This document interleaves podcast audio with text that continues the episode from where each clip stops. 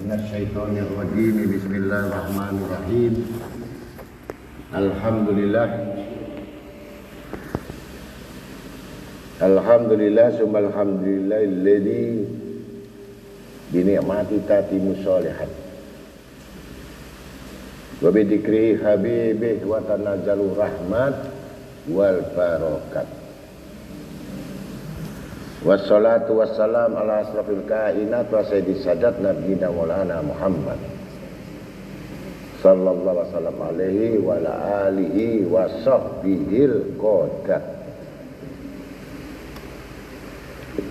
Ashhadu an la ilaha illallah wa syarika la rabbul aradina was samawat. Wa asyhadu anna sayyidana Muhammadan abduhu wa rasuluh. Sahibul ayati wal mujizat اللهم يا دائم الفضل على البارية يا باسط اليدين بالعاتية يا صاحب المواهب الثانية. صل وسلم على سيدنا محمد خير وراء ساجية واغفر لنا يد الأولى في هذه آسيا برحمتك يا الراحمين. أما بعد. معاشر المسلمين رحمه Kita haqqa taqwa waskuruhu farabih man sakarah wasgalu asinatakum bidikri fasaidu man dakarah wa qalu ta'ala fi kitabil karim innal ladzina yatluna kitaballah wa qamu sholata wa fikum mimma razaqnahum sirwalaniyatan yarjuna tijaratan lan liyafiyahum ujurahum wa yazidahum min fadlih.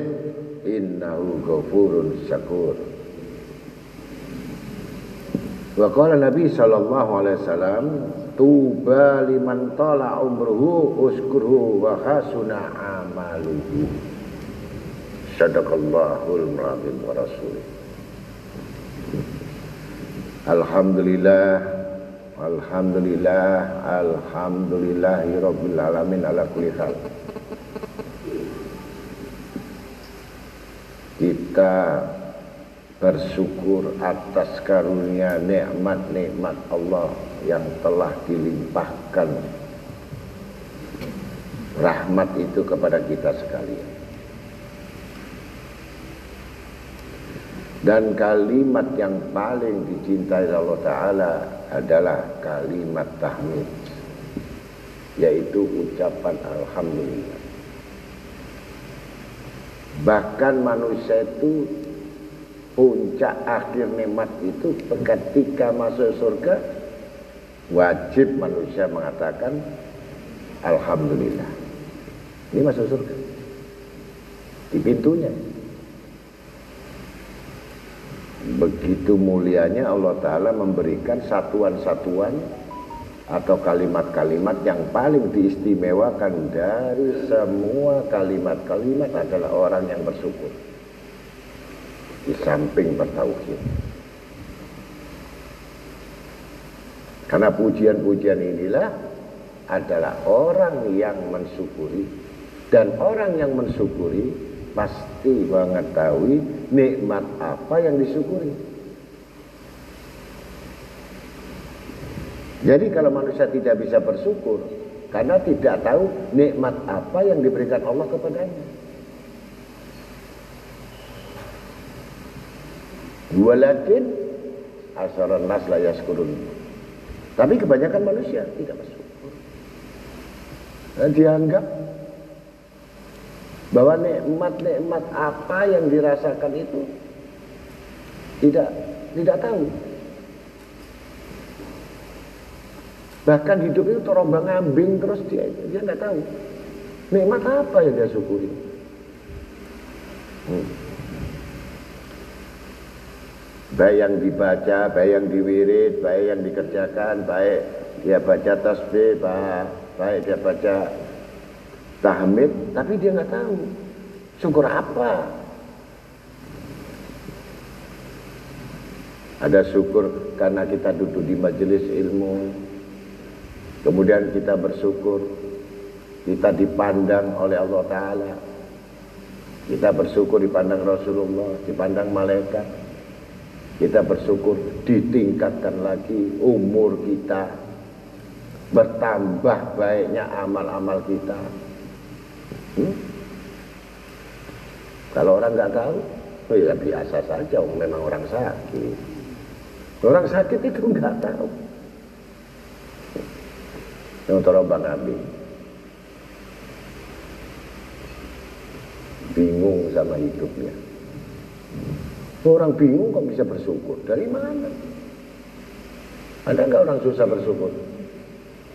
Kamu pernah melihat orang yang susah, orang yang sedih mengatakan Alhamdulillah, Alhamdulillah. Kan enggak. Ada. Enggak ada. Ini balak sudah. Di dunia sudah balak, adab siksa. Bagaimana dia bersyukur? Nah inilah. Dan syukur wajib. Rukun dalam syukur ini hukum itu wajib bukan sunnah. Nanti kita baca Alhamdulillah itu sunnah wajib bukan sunnah. Karena kita bisa datang di tempat majelis, oh gembira hati, gembira, senang. Masuk kebun surga nggak senang gimana? Senang rindu dengan majelis ilmu, senang. Nah, surga. Yang lain itu tidak ada. Karena dipandang oleh Allah Ta'ala ini hanya tiga manusia. Yang pertama orang yang mengajar, yang kedua orang yang belajar, yang ketiga adalah orang yang mendengar. Bagaimana kita mendengar tidak, belajar tidak, mengajar tidak. Keempat itu adalah manusia yang binasa.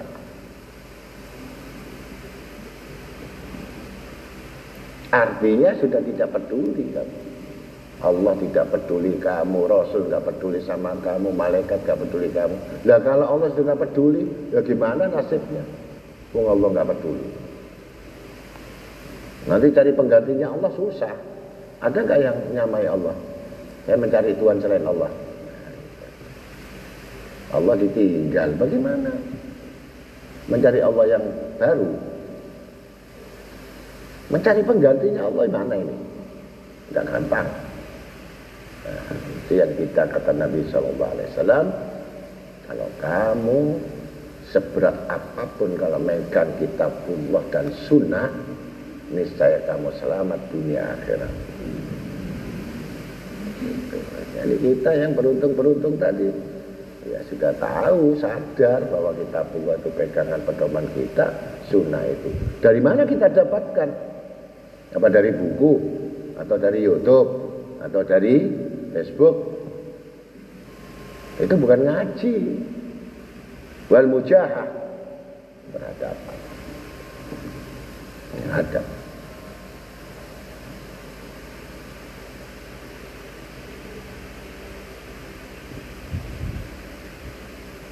Bahkan sudah dikatakan barang siapa yang duduk bersimpuh dengan orang ahli hikmah atau dia berhikmah kepada orang-orang yang disebut awliya Allah Ta'ala. Ini kalau Habib Jen, ini berarti Aku lebih cintai kamu duduk depan orang wali itu daripada kamu sembahyang sampai bungkuk pedot tulang punggung. Jadi tulang punggung itu saking banyaknya sholat itu Allah lebih cinta orang yang belajar itu. Ini sholatnya sampai bungkuk. Dan yang ucap ini bukan orang sembarangan.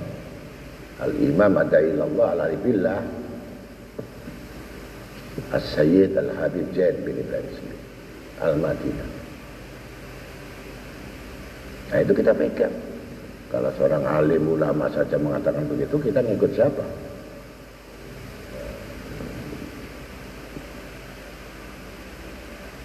mudah-mudahan kita semuanya eh, jadi nggak ada urusan. Kamu melarat kamu kaya kamu sakit kamu repot hanya alasanmu? Nggak dipandang sekilmu.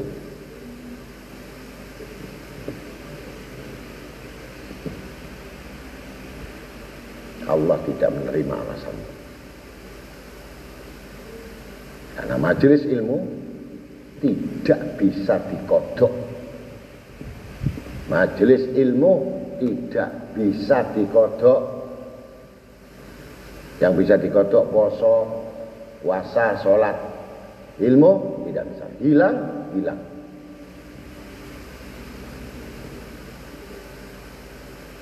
Kalau orang sudah tidak menghargai waktu, tidak mengenal waktu, tidak tahu waktu, dan tidak tahu ruginya waktu, bukan manusia. Artinya tidak punya akal. Ya, mudah-mudahan yang kita ini sudah awal bulan Sawal ini kita mulai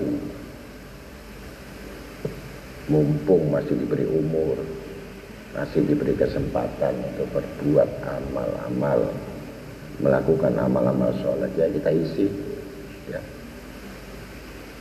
kalau dunia bekalnya apa? Uang. Kalau bekal akhirat apa? Punya nggak bekal akhirat? Udah tahu nggak punya kok nggak cari bekal nyari dunia bekal dunia aja susah setengah mati apalagi akhirat. Pernah terpikir bahwa ngaji ini bekal akhirat atau bekal dunia? Hmm? Ngaji itu bekal akhirat, bukan bekal dunia. Yang jadi salah semua ini masuk salah kamar, salah kandang ini ngaji itu mencari dunia itu salah.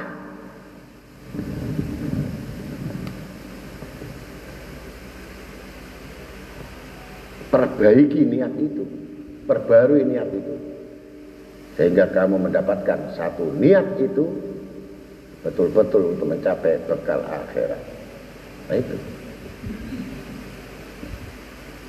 ya, mudah-mudahan itu semuanya niat itu kalau selama itu tidak dimiliki ya selamanya itu kamu jadi orang-orang yang disebut rugi terus-terusan rugi bangkrut dunia bangkrut, akhirat bangkrut. Bawa apa? Berarti itu orang tidak berakal.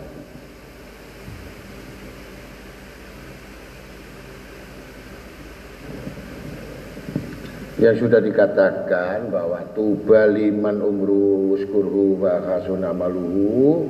Beruntunglah orang-orang yang panjang umurnya bersyukur dan mempunyai amal-amal yang baik. Wakasuna perbuatannya baik ya. Jadi jelas bukan orang haji itu surga milik orang kaya.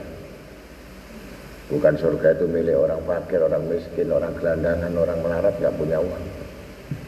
Siapa yang takwa wa ma'akramakum indalafakum walaupun dia orang fakir. Mempunyai keinginan yang kuat untuk mendapat ridha Allah pasti dimuliakan orang kaya yang banyak duitnya. Tetapi tujuannya tidak menuntut ilmu dan menuju jalan tuannya. Kaya pun dihinakan oleh Allah. Ini yang lucu dan miskin gak mau cari ilmu. Hmm? hina dunia hina kuburan hina gelap juga kok. Alam neraka. Kasihan atau tidak memalukan.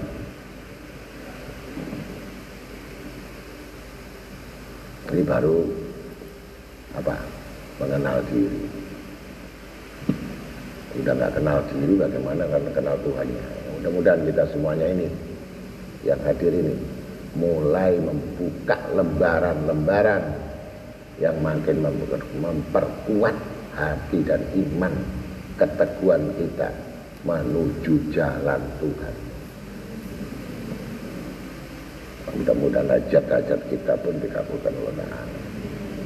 Diberikan sehat walafiat untuk ibadah. Kerja pun untuk ibadah. Dapat rezeki banyak untuk ibadah. Semua untuk ibadah. bukan untuk main-main. Itulah orang yang beruntung di sisi Allah. Kalau sudah sangunya banyak, ya kapan matinya? Eh, suruh kapan?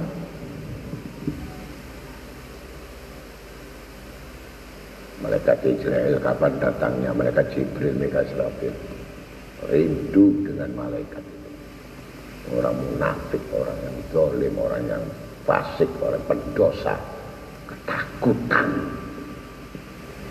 Mengerikan ketika malaikat Israel untuk mencabut nyawa kalian. Kita berlindung pada Allah Ta'ala. Untuk berpegang kalimat La ilaha illallah. Muhammad Mudah-mudahan dosa dosa guru-guru kita amal-amal guru-guru kita yang mengajar kita sampai detik ini saya bisa mengajar jasa siapa? jasa orang tua apa? jasa guru ada enggak? orang tuamu didik ilmu tauhid didik agama sampai mengerti hukum halal haram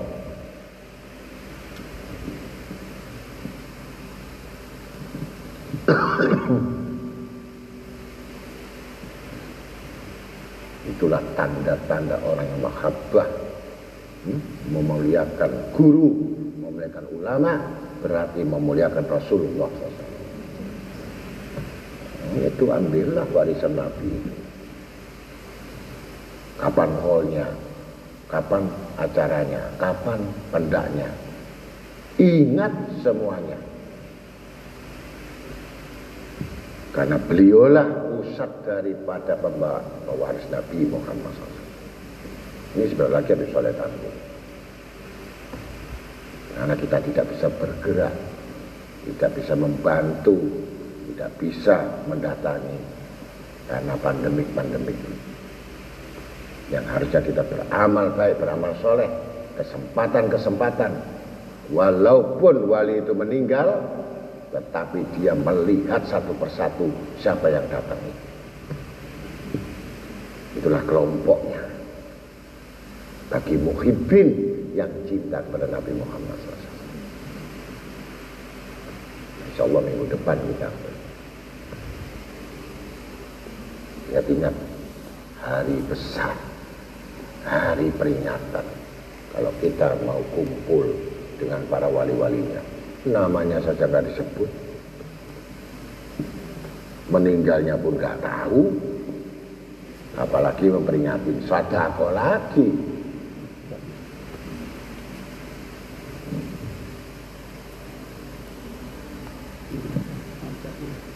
Mudah-mudahan dosa kita pun kita kumpul sama orang-orang yang soleh nah, ya guru-guru kita nunggu kita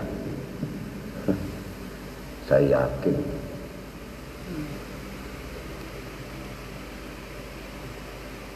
daripada yang ngubur orang kafir, orang kufur, orang munafik, orang fasik. Mending jangan didatangkan untuk nyolati jenazah. Percuma tambah panas. Kalau memang orang-orang yang cinta kepadanya mahabbah muhibbin ijma bena-bena umat. Dikumpulkan. Ngerti ya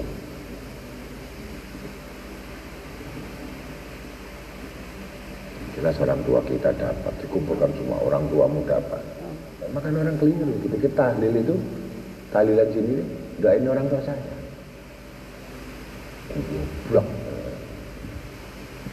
Kamu datangi kuburan kamu susah. Kau datangi kuburanmu sing atau atau susah. Datangi kamu susah. Tahlil ini via media. Baru khususon arwah almarhum ini almarhum ini almarhum ini almarhum kabeh disebut supaya menjadi satu kelompok dengan mereka bukan mendoakan orang tua saya ini media ya, seperti orang baca selawat. Orang baca selawat? Apa perlu kita kedatang ke makam Rasulullah SAW baca selawat? Nah itu kan kuburannya. Apakah kalau kita datang di sini baca salat ini tidak masuk? Tidak diterima. Malaikat Rahman, malaikat Rahim yang menunggu siapa yang bersalat kepada Nabi Shallallahu Alaihi Wasallam di situ diterima. Disampaikan kepada Sayyidul Wujud Imam Ikuli Mawjud Muhammad Rasulullah SAW. Malaikat Rahim sampaikan kembali untuk syafaatku kepada mereka Salam kembali kepada orang bersalat kepadaku sampai lagi ke kuburan. Ini orang-orang yang beriman. Kalau orang otaknya cuma mikir dunia ya tidak sampai ngerti seperti itu. Kasih media, kasih kesempatan nggak mau. Goblok. Mana ada orang bodoh dibenci Allah, dibenci Rasulullah. Ya, orang iman yang lemah dibenci Allah, dibenci Rasulullah. Orang iman lemah itu gak kanggu. Harus kuat. Gawi. Orang iman itu kuat. Gak pernah mundur satu langkah pun untuk menuju jalan itu ya Allah.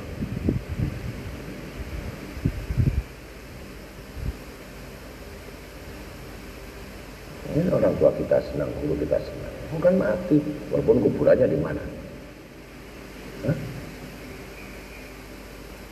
Kuburannya di Kalimantan, kuburannya di Bondowoso. Kita sebut khususon Ruh Habib Ahmad bin Abdul Muhdar hadir. Nyambung. Habib Nuh bin Muhammad Arabsi Singapura nyambung.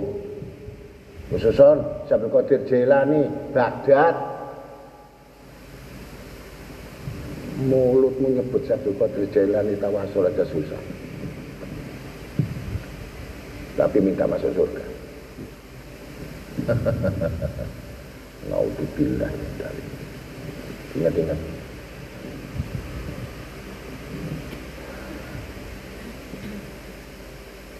mudah-mudahan itu semua kalau udah ngerti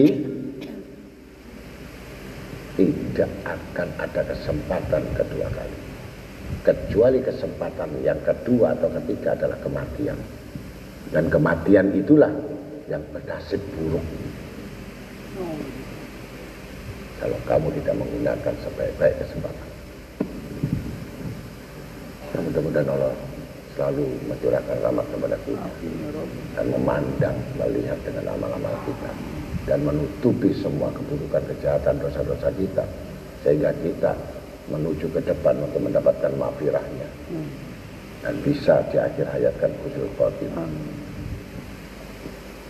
Salawat serta salam sejahtera kepada baginda Nabi Muhammad SAW bersama ahli keluarganya yakin bahwa salawat itu akan dikantong oleh Nabi Muhammad SAW yang akan diserahkan semua catatan itu kelak pada hari kiamat. Nih, karena cintamu baca salawat. Nih, yang kamu baca salawat Habib Soleh, Habib Soleh datang. Nih, orang yang muhibin yang cinta kepadaku. Baca kamil wujud nih. Ini orang yang tidak ketemu saya tapi dia cinta kepadaku. Habib Bakar Muhammad Segam. Nih, Habib Hussein Abu Bakar Ali terus luar biasa eh selawat Habib Jafar bin Salah Segap semua ada tanda kita cinta kepada Ali Bait. Pasti man ahab almarhum itu yang namanya cinta dikumpulkan sama yang dicintai. Bukan cinta lagi perempuan bukan. Itu rusak. Wis tuwa pijet-pijetan tok. Wis paham? Nek enom gelut. Nek blonjo tukaran. Nek tuwek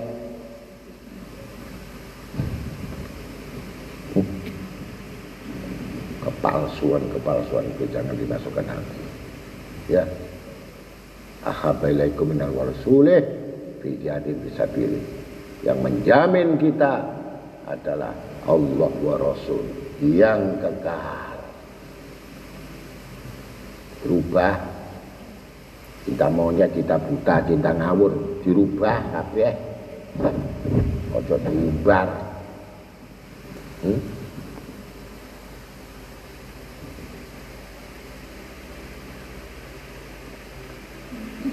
Nah, itu nanti akan ketemu sama Rasulullah SAW. Di situlah baru berkumpul. Berjuang enggak, berkorban enggak. Ngursi karpet enggak, ngursi lampu enggak. Teko, mangan, mulai ngaji surga. Surga ini mbahmu. Wis tulisan surga. Greget tenan. Enggak dulu kalau tempatnya kiai nguras jadinya. Jadinya tak nguras. Ruh Jungku mana? Mak pancurannya. Pancurannya yang dari ring itu sampai ke gunung itu. Jalan kaki mau pedot. Palangnya pedot. Jadi airnya nggak ngalir. Nggak ada yang pakai obor. Nyambungnya itu. Supaya airnya masuk. Durung ketemu kiai ini.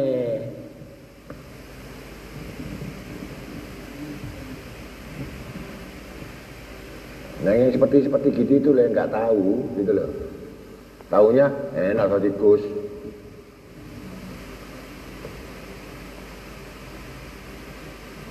Orang goblok itu nggak lihat manakibnya.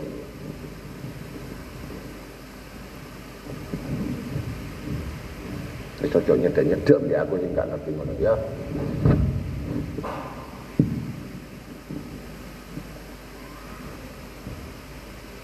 Ahlan wa sahlan.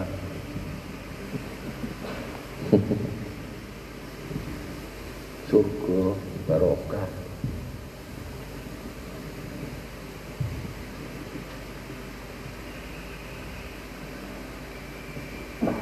Sing ngaji sampai subuh ae. Di, dihamuk dadakno. Pemane ngaji saulan pisan. Untung betah sing dihamuk, iya lho. Awet. Nek ngaji gak kepengin senene aja aja ngaji, ya. Ngaji gak kamu seneni. Aku gak gelem nek seneni. Tapi nek poso senen aku gelem, ngono. Ngaji gak gelem orang urip.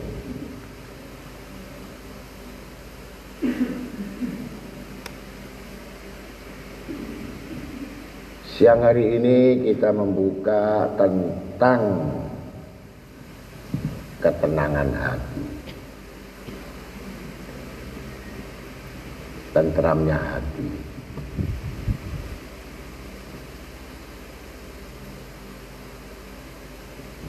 Bagaimana caranya kamu tentram hati? Hmm? Tentram kalau kamu punya duit, tentram.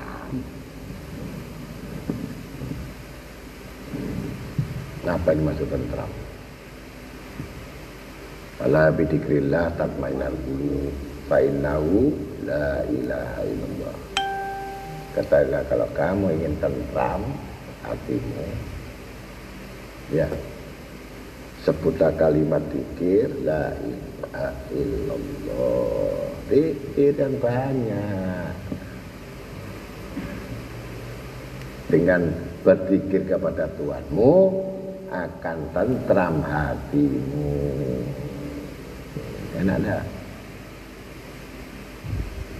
Saya sudah zikir banyak, tapi kenapa saya nggak tentram? Jadi, ya nggak bisa tentram utangku akeh. Itu pikir eling utang, pikir eling utang ini gak tentrem. Rono diuber wong, rono tagih wong gak tentrem. Ngerti?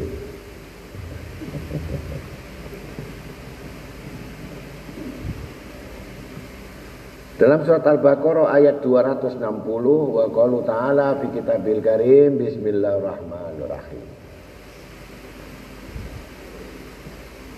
Wa qala Ibrahim Rabbi arini kaifa tuhyil mauta? Qala awalam tu'min? Qala bala. Walakin layatma inna qalbi? Qala fakhud arba'atan minat tayr fasyurhunna ilaika. Summa ja'al ala kulli jabalin min huna juz'an summa ad'uhunna ya'tinaka sa'yan wa'lam annallaha azizun hakim.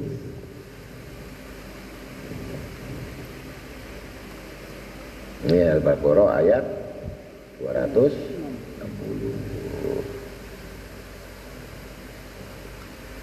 artinya ingatlah ketika Ibrahim berkata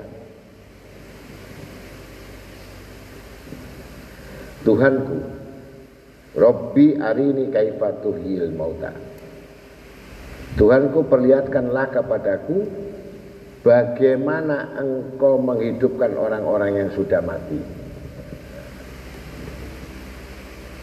Nabi Ibrahim. Dia ragu-ragu. Mau mati ki sore mana moga. Apa mana model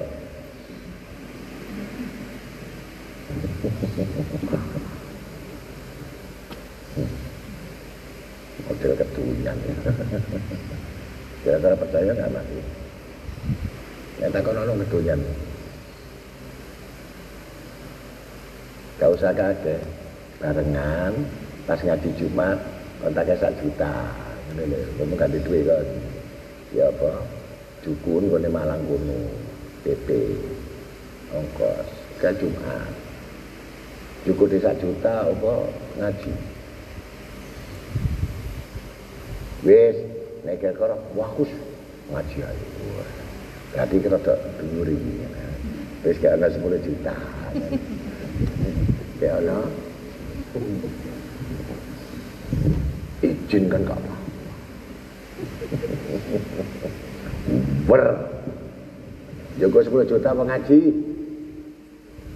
ayo jujur Din.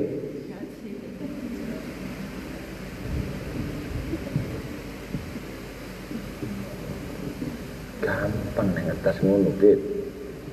Ya, semua jamaah. Hmm? Kayak ono tasbih keleleran. Gak ngarai lah.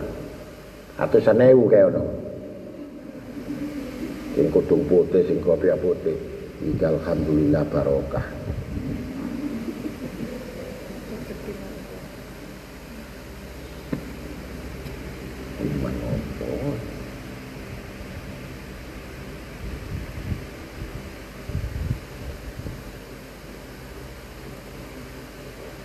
Apalagi bicara engkau menghidupkan orang yang sudah mati. Firman Allah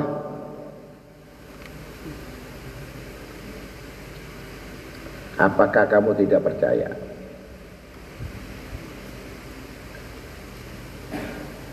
Kata Ibrahim bala aku percaya.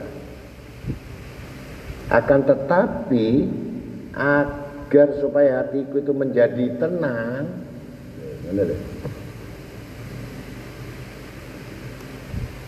Ada bukti? Ya kamu bisa tenang kan ada bukti. Kamu bisa tentrem bisa kusuk bisa tenang gembira. Karena kamu tahu itu janji Allah tepat.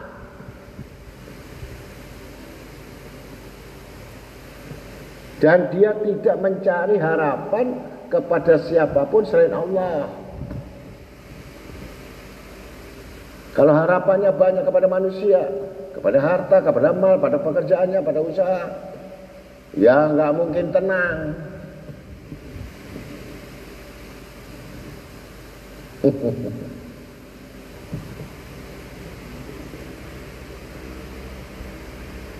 Maka firman Allah sudah jelas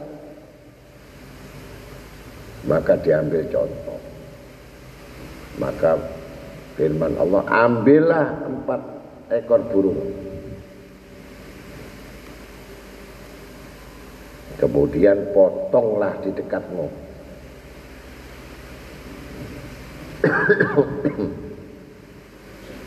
Selanjutnya taruhlah bagian dari burung-burung itu di atas berapa gunung. Nanti empatnya dicampur. Kuat tok pupune pahanan dasi kabeh dihilangi kabeh wis dilopuk.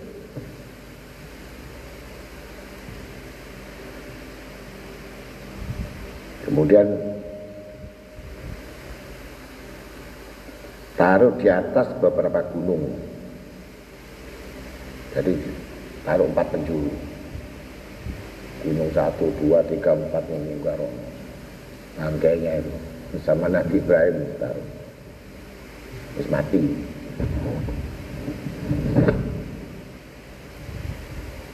tentu burung-burung itu kan nggak mungkin dong namanya mati ketika sudah ditaruh kembali ke tempat asal pahanya di sana, kakinya di sana, kepala di sana, semua ke sana sudah. Panggil burung itu. Ya toir. Mati mati panggil. Nabi Ibrahim suruh manggil. Tentu burung-burung itu akan datang kepadamu dengan cepat. Katailah sesungguhnya Allah itu mampu lagi bijaksana.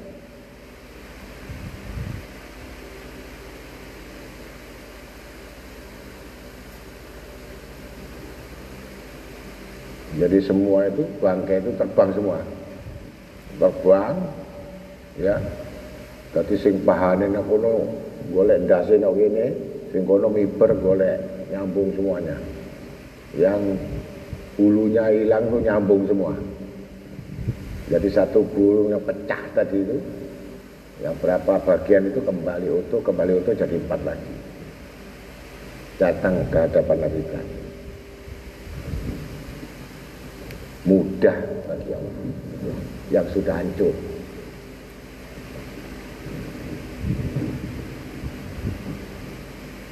Untuk membuktikan bahwa Allah itu bisa melakukan itu membuat keyakinan tambah yakinnya Nabi Ibrahim alaihissalam. Bukan nggak percaya.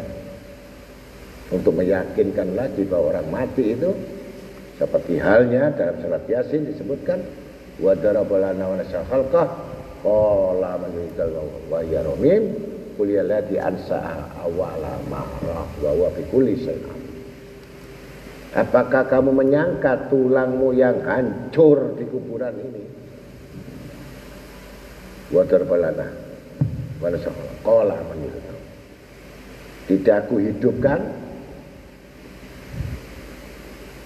Katakan ya lati ansa'aha al-marah ku hidupkan ku himpun awal mana sing hancur balung merono kepala pecah itu langsung dihipun utuh lagi. Awal marah semula. Luar biasa jadi kamu jangan anggap yang buang ke di kuburan seberantakan itu bukan itu. Dihimpun lagi. Kelak pada hari kiamat dibangkitkan semua. Yang sudah berantakan itu tulang-tulangnya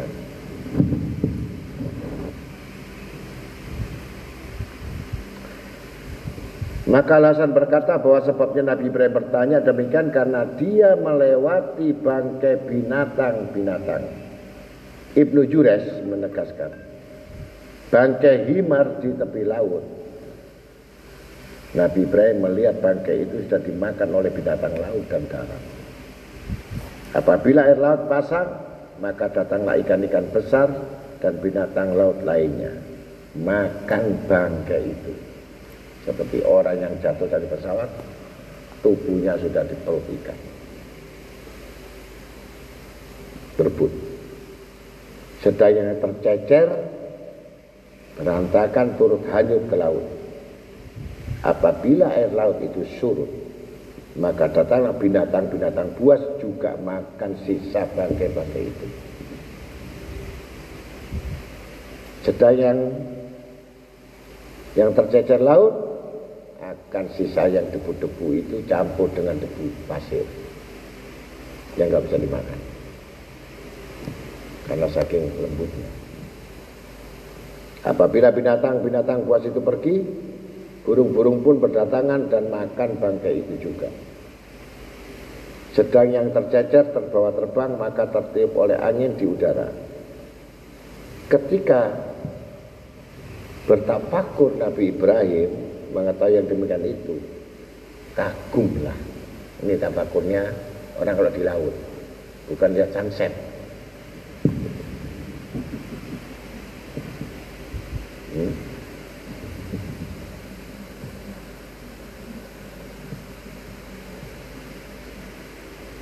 maka kagum sambil berkata Tuhanku bagaimana engkau menghidupkan bangkai itu agar supaya aku mengetahui dan bertambah yakin maka Allah menjawabnya Apakah kamu tidak percaya Ibrahim? Saya kira apa? Dibawa debu, dibawa ke laut. Jangan tembang kayak binatang buas, anjing buas. Nah, sudah ambiar semua.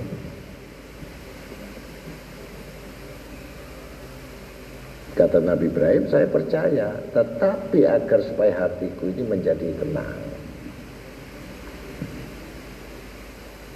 Dengan bukti kekuasaan dan kebesaran Allah. Karena mengetahui dan menyaksikan dengan ainul yakin, melihat dengan mata kepala, bukan katanya. Sampai betul-betul menerima kebenaran dalam yakin. Firman Allah, ambillah empat ekor burung itu Kata Mujahid, Nabi Ibrahim mengambil burung merak, ayam jantan, burung merpati, dan burung gagak beda-beda. Ada yang menerangkan ayam hijau, gagak hitam, merpati putih, dan ayam jantan merah. Kemudian Nabi Ibrahim memotong-motong serta merobek-robek burung itu dan meletakkan bagian potongan-potongan itu di atas gunung dengan mencampur adukan dengan Kemudian para ahli tafsir, Allah telah menyuruh Nabi Ibrahim agar supaya memotong burung itu dan membersihkan bulunya serta memotong dagingnya, kemudian mencampurkan bulunya, darahnya, dan dagingnya. Nabi Ibrahim alaihissalam melakukan semua itu. Kemudian Allah memerintahkan lagi agar supaya burung-burung tadi dibagi-bagi dan diletakkan di empat gunung, beberapa gunung. Maka para ahli tafsir berselisih pendapat mengenai bilangan gunung-gunung itu. Kemudian Ibnu Abbas radhiyallahu an berkata Nabi Ibrahim alaihissalam diperintahkan agar seekor burung dipotong menjadi empat bagian dan diletakkan di atas empat gunung. Diterangkan sebuah gunung di sebelah timur, sebuah gunung barat, sebuah gunung utara sampai selatan. Empat penjuru. Ada yang mengatakan Nabi Ibrahim membagi-bagi burung-burung yang telah dipotong itu menjadi tujuh bagian dan diletakkan di atas tujuh gunung. Sedang kepala burung-burung itu dipegang di tangannya. Ini pendapat-pendapat Kemudian Nabi Ibrahim memanggilnya, eh burung-burung, datanglah kemari. Dengan izin Allah Ta'ala, maka Allah menjadikan tiap-tiap tetes darah burung itu bisa terbang menuju ke tetes darah yang lain. Tiap-tiap bulu terbang ke bulu yang lain. Dan tiap tulang terbang ke tulang yang lain. Sedang Nabi Ibrahim AS memperhatikan hal itu sehingga bertemu dan bertemu dan berbentuklah badan badan burung itu menjadi lengkap di udara tanpa kepala. Dan terbang dengan cepat menuju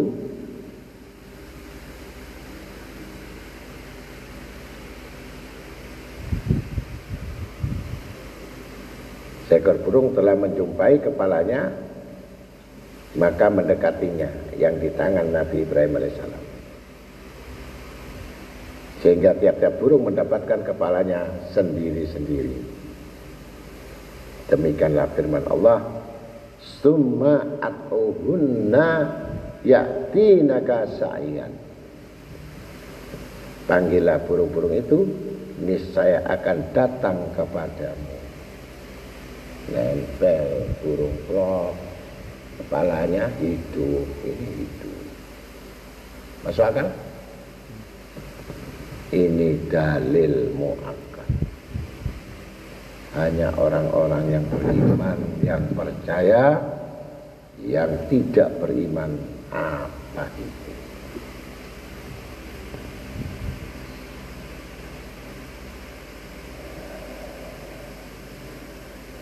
maka kalimat sa'yan artinya begitu cepat berjalannya. Badan nyambung itu yang disembelih itu cepat langsung. Hidup. Jangan sayan ada yang mengartikan berjalan. Artinya berjalan menuju ke tempat yang terhimpunnya roh. Tasawilah dikrilah. Berjalanlah untuk berpikir kepada Allah. Nah itu.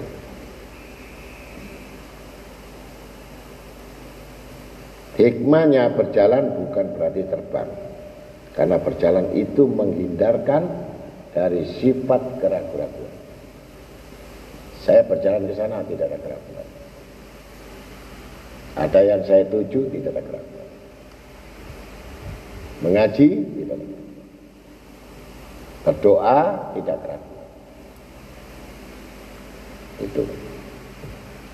Banyak orang mengerjakan perintah tetapi tidak bertauhid.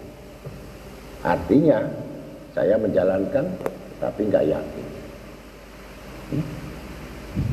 Orang mengurangi kebaikan itu yakin apa enggak?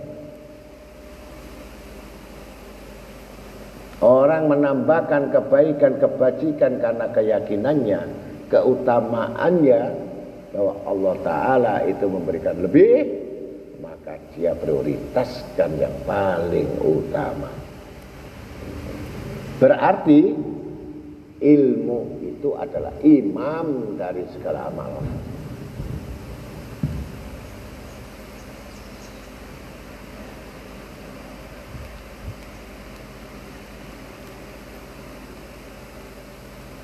Walam anallah azizun hakim. Ketahuilah bahwa sesungguhnya Allah itu maha mampu lagi maha bijaksana.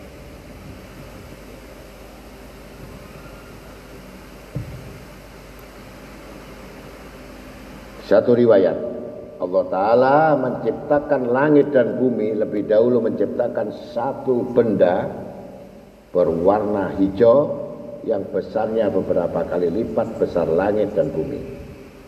Kemudian benda itu dibawanya, wibawanya Allah melihatkan benda itu dengan pandangan yang tajam sehingga berubah menjadi air. Dan Allah melihat pada air itu maka mendidihlah air itu dan muncullah daripadanya buih dan uap serta selalu bergerak karena takut kepada Allah Ta'ala. Dan sebab itu air akan selalu bergerak sampai hari kiamat. Dan selanjutnya Allah menciptakan langit dari uap dan menciptakan bumi dari buih.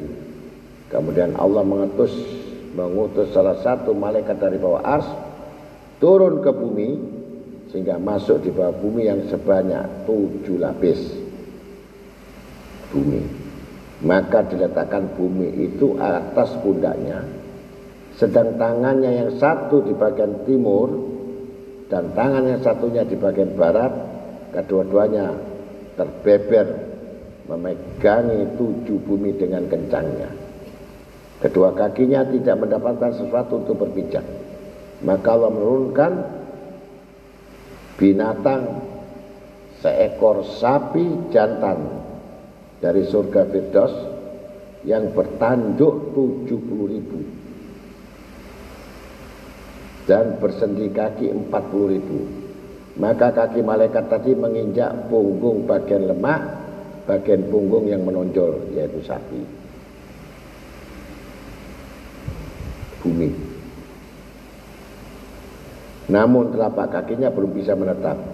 Maka Allah menurunkan batu mutiara hijau dari tingkat surga yang paling tinggi berat mutiara hijau itu perjalanan 500 tahun. Kira-kira sebesar berapa mutiara hijau? Hah? besarnya 500 tahun. Dan Allah meletakkan di atas punggung sapi sampai ke bagian ekor belakangnya. Sehingga kedua, kedua telapak kaki sapi bisa menginjak tepat pada sapi tersebut sedangkan tanduk sapi tersebut kelihatan menonjol keluar dari bagian bumi. Sapi tersebut ada di laut dan dia bernapas setiap hari dua kali. Apabila sapi itu bernapas maka air laut menjadi pasang. Dan bila mana dia menahan napasnya maka air laut menjadi surut kembali. Sapi. Sapi tersebut tidak mendapatkan sesuatu untuk berpijak, maka Allah menciptakan batu sebesar tujuh langit dan bumi, sehingga kaki sapi itu menginjak pada batu itu. Dan batu itu pun berayun, belum terletak pada satu apa pun. Maka Allah menciptakan seekor ikan. Ikan yang besar bernama Nun Jadi bukan kayak ikan paus gitu. Panggilannya Yalhub. Dan lakopnya Bahmud. Yalhub dan Bahmud. Kemudian Allah meletakkan batu tadi di atas punggung ikan sedang seluruh badannya kosong sama sekali. Dan ikan itu di atas laut dan laut di mata pusar angin dan angin itu di atas kodrat dan kekuasaan Allah SWT. Berkata Ka'bul Akbar, sesungguhnya iblis telah masuk di dalam badan ikan yang di atasnya terdapat bumi keseluruhannya, pohon-pohon, bermacam-macam binatang dan lain sebagainya. Serta berkata kepada ikan itu, lemparkan saja dari punggungmu segala sesuatu yang memberatkan kamu. Maka Kaab Kaabul Akbar berkata, sesungguhnya ikan sudah bermaksud akan melaksanakan, akan tetapi Allah mengutus seekor binatang kecil yang masuk ke dalam rongganya dan sampai kepada otaknya. Maka melonjaklah ikan minta perlindungan kepada Allah dari binatang tadi dan Allah mengizinkan binatang itu maka keluarlah binatang kecil itu. Kata Kaab seterusnya sesungguhnya ikan masih melihat kepada binatang dan binatang itu pun masih melihat sesuatu. Maka binatang itu pun kembali masuk ke, rong, rongga ikan seperti semula. Ikan ini ialah yang dijadikan sumpah oleh Allah Ta'ala dalam Quran dalam firmannya. Nun wal kolam wa mayasturu maka ikan yang bernama nun itu sudah ada yang disebutkan nun wal kolam wa mayasturun nun demi kolam dan demi apa yang mereka tulis. Telah benarlah Allah yang maha agung. Tafsir Sa'labi rahimahullah ta'ala. Semua ini adalah dari kekuasaan Allah yang maha tinggi lagi maha besar serta maha luhur. Jadi tidak ada yang aneh. Jawabannya cukup kami beriman pada Allah. Sesuatu yang bertalian dengan situasi dunia dan akhirat. Maka disebutkan dalam satu hadis dari Nabi alaihi wassalam, "Man kana li akhi indahu min irdin aw malin minal madlum ayabaha lahu. Ayastakhila minhu. Ya dia minhu. Qabla an yakhuda minhu. Wasama'u yauma la yujadu dinar wala dirham. Barang siapa yang merampas hak milik saudaranya Baik berupa kehormatan atau harta benda Maka hendaklah dia minta kepada saudaranya itu Agar memberikan kepadanya Atau minta halalnya Atau menghukumnya Sebelum ditindak oleh musuh-musuhnya Pada hari tidak ada dinar dan dirham pada hari kiamat. Utang bayaran. Enggak sembayar bangkrut. Gimana solusinya bertanya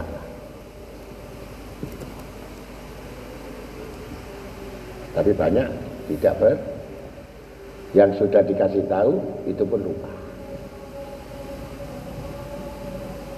Sehingga berlakulah tuntutan-tuntutan itu sampai hari kiamat. Ini sebuah cerita. Orang sekarang kan senang riwayat cerita. Ini kita banyak riwayat, banyak cerita. Jadi yang mendengar itu yang ngantuk saja. Yang namanya cerita.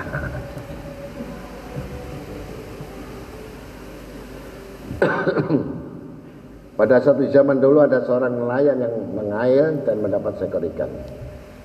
Akan tetapi ikan itu diambil oleh seorang pemuda yang gagal lagi kuat bahkan dia dipukulnya. Maka berdoalah si nelayan itu ya Allah ya Rabbi ya Tuhanku telah engkau menjadikan aku orang yang lemah dan engkau jadikan dia seorang yang kuat. Sehingga dia telah menganiayaku atau mendolimiku. Maka ciptakanlah makhluk engkau yang lain yang mengalahkan dia agar menjadi perumpamaan, tamsil atau ibarat bagi kaum muslimin. Setelah pemuda itu pulang ke rumahnya dan memanggang ikan itu kemudian meletakkan di atas meja makan, maka tatkala dia mengambil ikan itu dia terkena oleh durinya. Merampas siwai nelayan tadi. Dengan izin dan kehendak Allah dan ulat-ulat bacil ikan ini terus menggigit tangannya. Waktu tidur dia bermimpi berjumpa dengan seorang yang berkata kepadanya, kembalikan ikan itu hak itu. Ikan itu kepada pemiliknya, maka akan sembuhlah penyakitnya. Tapi stugel kan. Ketika terbangun dari tidurnya dia sadarkan hal itu maka dia pergi menjumpai nelayan dahulu serta memberikan kepadanya uang 10 ribu dirham dan minta dihalalkan dari ikan yang telah diambil. Seketika nelayan bangga itu menghalalkannya maka pertaburanlah ulat-ulat keluar dari badannya, vaksin yang di tangannya sehingga akhirnya sembuhlah tangannya seperti semula utuh lagi. Yang putus itu utuh lagi dengan kekuasaan Allah. Kita satu riwayat orang-orang dulu memang yang ajaib-ajaib. Ya. Kalau sekarang ya kita disambung masih kesangkal putung gitu. Karena sudah nggak ada keyakinan seperti itu gitu. Dari Abi Umamah Al-Bahili radhiyallahu ketika ada seorang meninggal dunia dan diletakkan di kubur maka salah satu malaikat datang kepadanya dan duduk sebelah kepala. Malaikat itu menyiksanya dan memukul sekali dengan palu yang besar sehingga tidak ada bagian anggota sedikit pun yang tidak terpotong. Bahkan menjilat-jilatlah api di dalam kubur itu. Kemudian malaikat itu berkata berdirilah engkau dengan izin Allah. Ketika mayat itu berdiri dengan sempurna, malaikat itu berteriak dengan kerasnya yang bisa didengar oleh segala makhluk di antara langit dan bumi, kecuali tidak didengarkan jin dan manusia. Tapi semua makhluk dengar. Mayat itu menegur malaikat saya berkata, Mengapa engkau berlaku seperti ini? Dan mengapa engkau menyiksaku? Sedangkan aku telah mendirikan sholat. memberikan zakat dan berpuasa di bulan Ramadan. Malaikat itu menjawab, saya menyiksa kamu karena kamu telah melewati seorang yang dianiaya. Dan dia minta tolong kepadamu, sedangkan kamu tidak mau menolongnya. Ada orang dianiaya, kamu nggak menolong. Dan pada saat satu hari kamu mengerjakan sholat, sedangkan kamu belum membersihkan betul-betul bersih kencing-kencing. Oleh karena itulah diterangkan bahwa menolong orang yang itu hukumnya wajib. Sebagaimana diriwayatkan dari Nabi Alaihissalam, Man ra'a madluman fastaghasa bi fa'lam yugisu duriba fi qabrihi mi'ata sautin minan nar. Barang siapa yang mengatai orang dianiaya dan dia minta tolong kepadanya, kemudian dia tidak mau menolongnya, maka dia dalam kuburnya dipukul dengan cemeti dari neraka seratus kali sampai hancur berpotong-potong.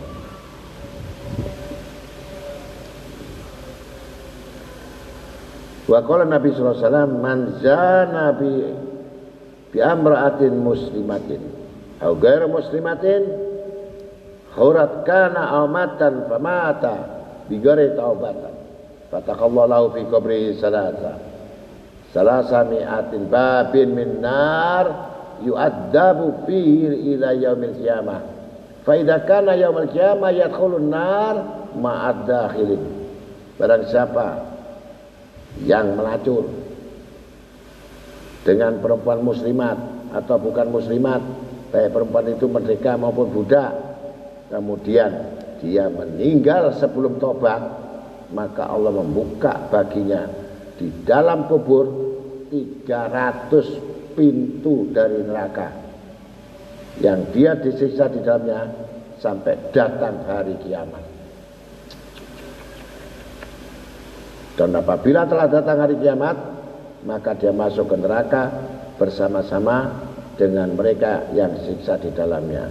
Kecuali mereka yang mau bertobat. Kecuali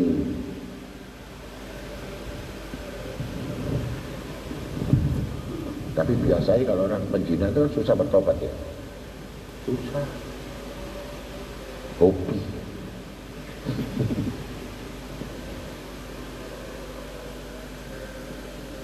Cerita bahwa Hasan al-Basri, Malik bin Dinar dan Sabit al-Banani telah datang kepada Rabiatul Adawiyah radhiyallahu an. Hasan berkata kepadanya, "Hai Rabi'ah, pilihlah salah satu di antara kami karena nikah adalah sunnah Nabi alaihi wasallam." Rabi'ah menjawab, "Saya mempunyai masalah atau beberapa masalah. Maka barang siapa yang bisa menjawab masalah-masalah itu akan saya ambil dia sebagai suami saya. Jadi kan kalau mau dikawin gitu ya kayak Rabiatul Adawiyah walaupun namamu bukan Rabiah gitu. Hmm? Untung-untungan dilamar ya.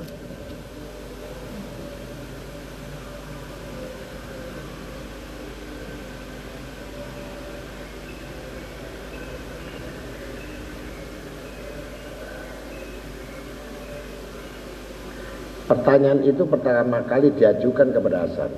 Bagaimana pendapatmu besok di hari pengukuhan perjanjian hari kiamat? Segolongan manusia ada yang di dalam surga saja tidak peduli. Dan segolongan manusia di dalam neraka saya juga tidak peduli. Maka termasuk golongan yang mana saya nantinya apakah saya golongan neraka atau golongan surga kata Rabiah Tanya sama Hasan Basri.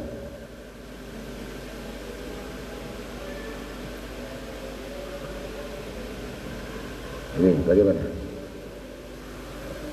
Yang sudah alim ini, sudah Hasan Basri. Tabiin.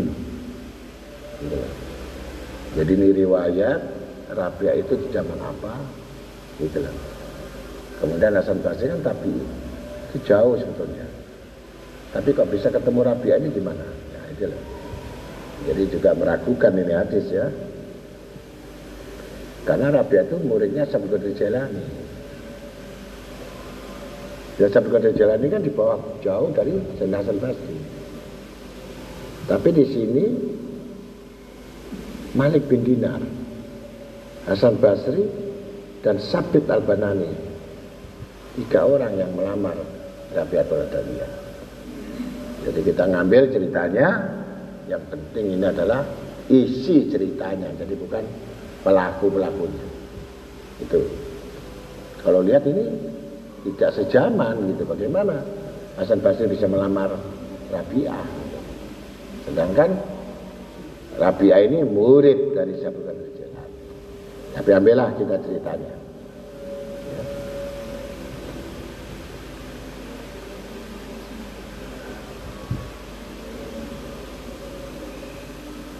Hasan Basri menjawab saya tidak tahu. Kemudian Rabi'atul Adwiyah bertanya, malaikat telah membentuk saya di dalam kandungan ibu saya. Apakah saya menjadi orang yang sengsara atau menjadi orang yang selamat atau berbahagia. Sayyidina Hasan pasti menjawab, saya juga tidak tahu perkara itu. Wallahu alam sawab. Ditanya goib tidak tahu. Rabiatul Adawiyah bertanya lagi apabila dikatakan pada seorang kamu jangan takut dan kamu jangan susah dan dikatakan pula kepada yang lain kamu tidak punya kegembiraan sama sekali maka termasuk golongan manakah saya ini? Gembira atau susah? Hasan Basri menjawab saya tidak tahu.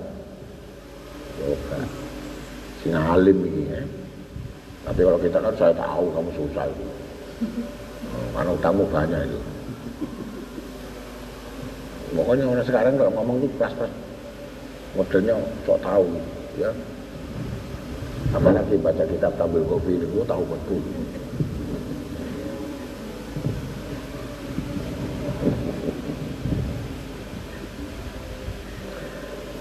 Kata Sina Hasan Basri itu pun masalah gaib juga dan hanya Allah sendiri yang maha mengetahui.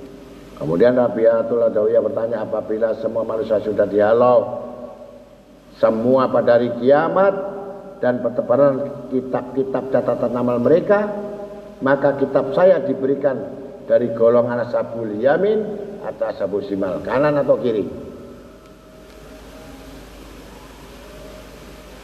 Kemudian Sayyidina Hasan menjawab, itu pun soal gaib juga saya tidak tahu. Apakah kamu megang catatan kananmu atau kiri? Jadi senjata ilmu itu yang paling utama saya. saya tidak tahu. Jangan sok tahu. Saya tidak tahu. Itu. Ini saya tahu. Semua saya tahu. Waduh. Enggak perlu ngaji, semua sudah tahu. Ada yang dijawab saya tidak tahu. Ada ilmu yang sifatnya hakikat gitu. Ini bagaimana guru ini? Guru mata tahu, guru itu tahu. Tapi ngomong saya tidak tahu. Karena tahu, yang tanya ini juga tidak tahu gitu loh. Diterangkan, dijawab juga tidak tahu, kan sama tidak tahu.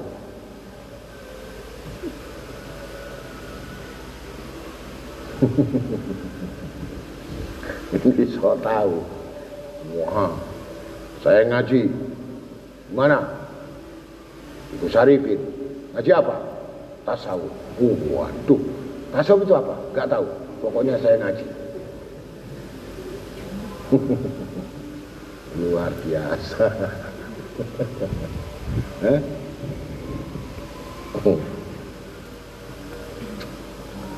Jadi tidak tahu semua karena dianggap itu gaib.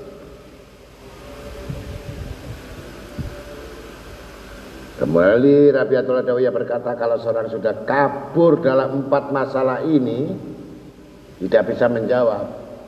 Bagaimana dia akan menyibukkan diri dengan perkawinan?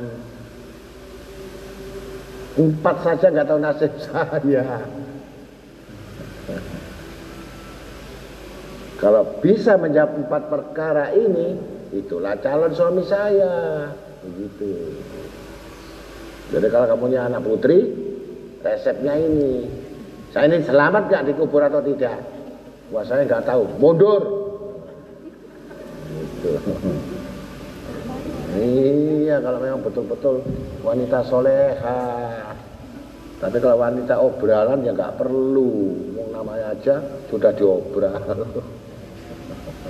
Nggak perlu tanya sudah. Nyok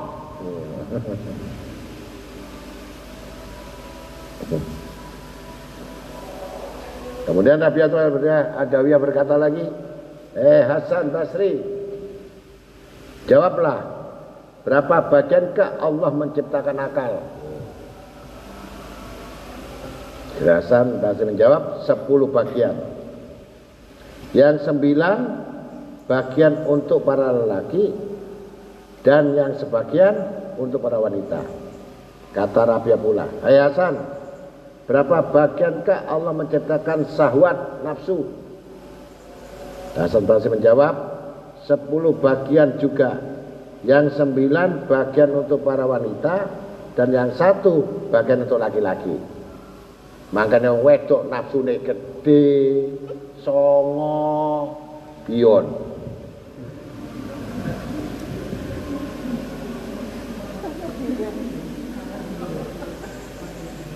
Sembilan akal satu nafsu. Laki kalau perempuan sembilan nafsu satu akal. Ngamuan disik baru mikir.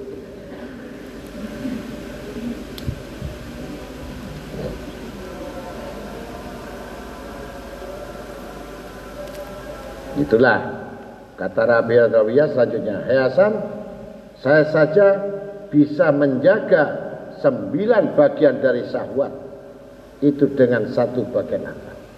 Wah hebat. Dan mengapa engkau tidak bisa menjaga satu bagian syahwat dengan sembilan bagian akal? Wale.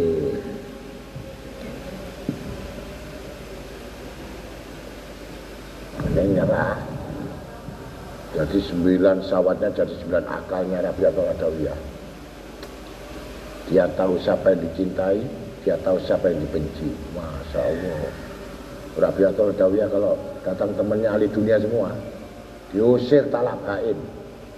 Hei, sahabat saya, teman saya, sejak hari ini putus hubungan dengan saya dunia akhirat. Karena kamu sibuk membicarakan dunia.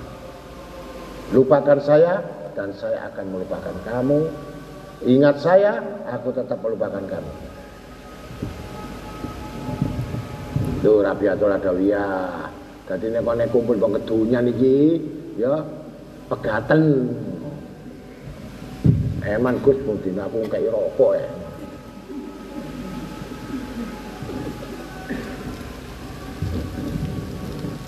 Iya, jangan dilihat, jangan dipandang orang seperti itu. Di dunia saja Allah tidak melihat, ya akan tidak melihat.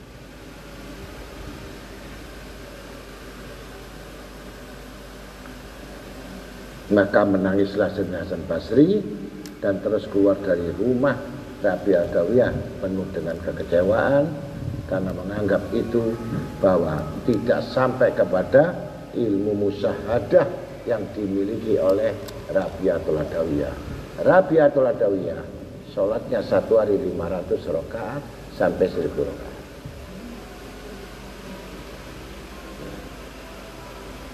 Seumur hidup dia mengatamkan Quran 6000 kali. Dan membacanya itu di dalam lubang kuburnya. Jadi selama ibadat itu Rabiatul Adawiyah itu membuat kuburannya sembayang dalam kuburannya pakai tikar membaca Quran sampai katam 6000 kali.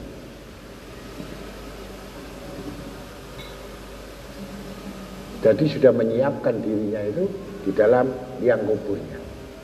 Ketika didengar satu riwayat itu oleh Al-Imam Sohibul Kubah Ampel Habib Muhammad bin Ahmad Al-Maudar selama hidupnya akhirnya saya tidak mau kalah dengan Nabi atau Adawiyah seorang perempuan maka seumur hidupnya dia katakan Quran 7500 kali seumur hidupnya Itu Habib Muhammad bin Amr Mungkur yang di Kubah Ampel.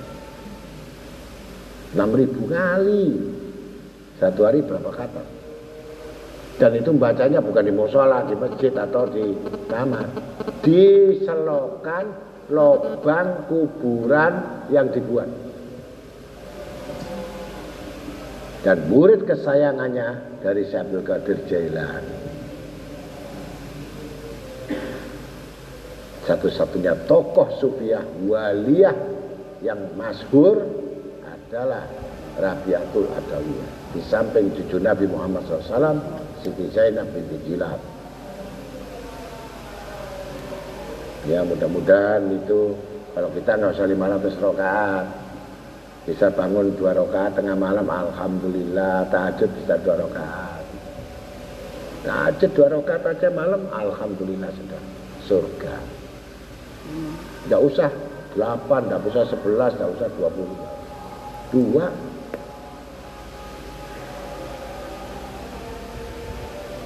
Sholat tepat waktunya jamaah suku bisa jamaah sudah beres. Surga sudah perempuan gak usah ngelangin ya, nah, mudah-mudahan itu saja masukan tentang ketentraman hati itu disebabkan karena banyak ibadat kepada Allah yang terutama mencuci hatinya banyak zikir Allah. Dengan banyak zikir maka tentramlah hatimu dan semangatlah kamu dalam ibadah yang pasti kamu akan terus menerus mengingat tujuan mencari ridha Allah Ta'ala. Bukan mengingat uang. Orang yang masih mengingat uang itu tiap hari wow jauh itu. Bahkan malaikat pun nggak mau lihat dia itu di hatinya ada uang lari semua malaikat yang ada setan bin iblis jahanam itu Bingung kok di sini. Ya? Ayo, pernah lihat nggak orang mikir duit itu nggak bingung? Bingung semuanya. Udah kotor. Hah? Hidup karena uang, mati karena uang, tidur karena uang, jalan karena uang. Semua uang semua. Tuhannya uang. Ngaji karena uang. Semua uang. Astagfirullahaladzim dalik akan menggelapkan kubur dan nerakanya. Buktikan nanti kalau sudah mati.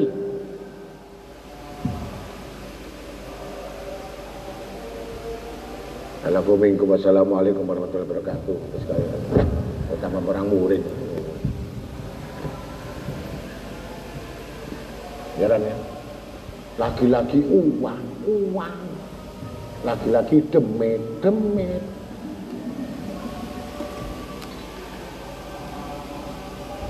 toko ngono kuwi apa yang beda itu sepi gak ngomong dia apa desa ku akeh? Enggak. Kata tuh mana ini karena tamu ngomong. Ya rumah lah ngomong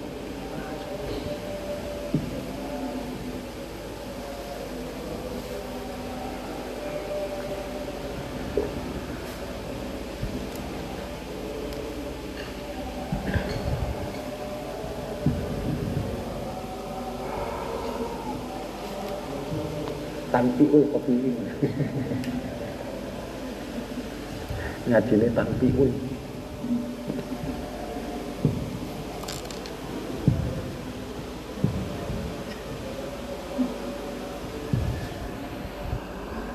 Nabi enak hiburan ini kalau tampiul masa Allah itu susah Gun, kasih kesempatan. Nah.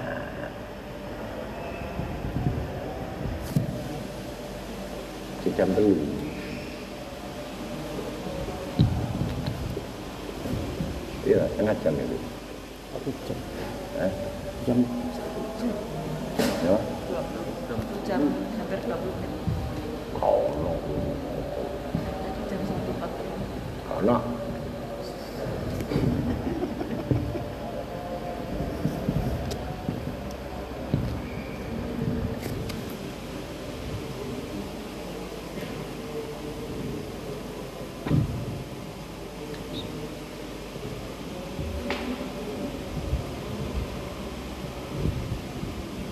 Assalamualaikum warahmatullahi wabarakatuh.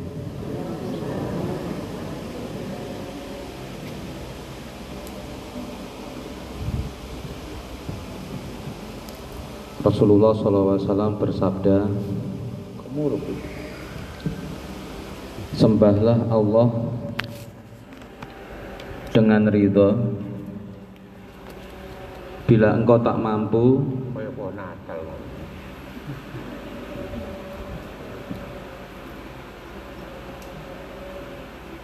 Bila engkau tak mampu maka bersabarlah atas segala sesuatu yang tak engkau sukai. Karena di dalamnya banyak mengandung nilai kebaikan. Lain halnya dengan orang-orang yang bodoh Yang senantiasa merasa tenang dengan meninggalkan perintah Allah dan menjalankan larangannya. Dan mereka pun berdalih bahwa mereka ridho dengan ketentuan Allah. Ini yang saya tanyakan terkait dengan ridhonya orang-orang yang bodoh dan ridhonya orang-orang yang beriman dalam hadis ini. Orang merasa aman dalam kehidupan itu adalah orang bodoh. Orang yang meninggalkan sesuatu yang diperlukan oleh Allah Ta'ala. Berani. Itu orang bodoh. Gak ada alasan. Yang jadi masalah nanti kalau mati gak ada yang doain. Satu contoh ini banyak orang mengaku mati. Mana saja? Orang yang kenal saya ini ngaji sama saya. Saya muridnya Gus Arifin ya bikin majelis. Saya muridnya Gus Arifin bikin semua suku saya murid Gus Arifin tapi yang lucu itu saya nggak pernah ngaku. Yang tahu saya.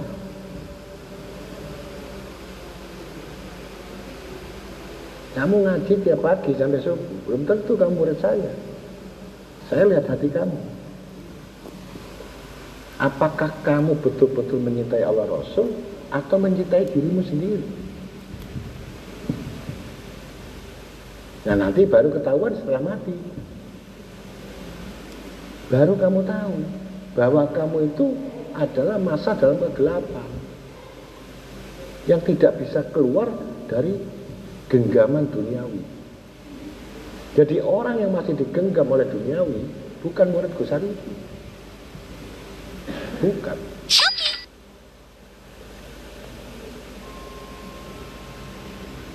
Dia harus keluar dari lingkaran-lingkaran genggaman dunia itu. Selama digenggam dunia, dia Tuhannya adalah hawa nafsu. Tuhannya adalah harta, bukan Allah. Bagaimana orang yang syirik kopi tadi ini bertuhankan Allah? Maka disebutkan la ilaha illallah wahdahu la syarikalah Laul mulkul hamdu yuhyi wa yumitu ala. Sekali-kali aku tidak menyekutukan engkau. Padahal kamu menyekutukan Allah dengan kau bandingkan yang lain. Bahkan kamu tidak mau merasakan apa janji Allah atau bekal pada akhirat. Yang kau pikirkan bagaimana bekal hidup. Bekal hidup duit, makanan, harta. Tapi yang saya tanya, bekal akhirat punya enggak? Mau sembahyang untuk dunia, duka untuk dunia, tahajud dunia. Loh, kalau kamu nunggu kaya tahajud, nunggu kaya dengan duha, orang kafir nggak pakai duha, nggak pakai tahajud, kaya semua dia, makan babi lagi. Nggak perlu baca Quran, nggak perlu baca wakiah. Hmm?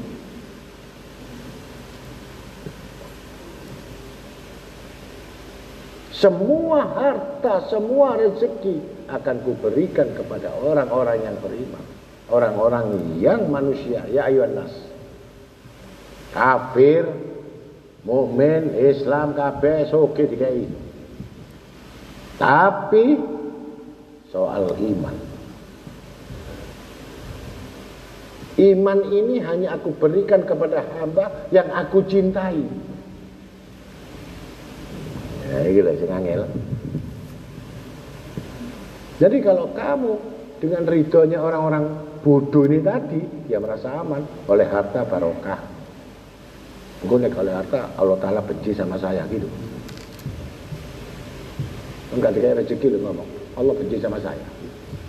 Allah telah tutup pintu hati saya. Waduh, tutup mana? Aku ngaji 30 tahun marah tayang. Dong.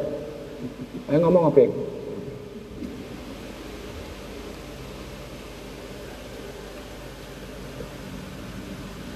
Jadi nggak ada urusannya antara kaya dan miskin. Untuk mendapatkan dunia, kamu harus rajin juga dengan ilmu yang kamu dapatkan. Dengan ilmu, kamu raih dunia. Dengan akhirat, raih dengan ilmu juga. Jadi ada tempatnya. Jangan datang ngaji, pengen pesugihan, gak metu omah, holwat, metu gendeng. Kesuwen tadi dukun. Langsung metu gus. Maling tamu nih kau no tolak oleh. Nyambut gawe. Yo. Aku nyambut gawe dodol motor to kan.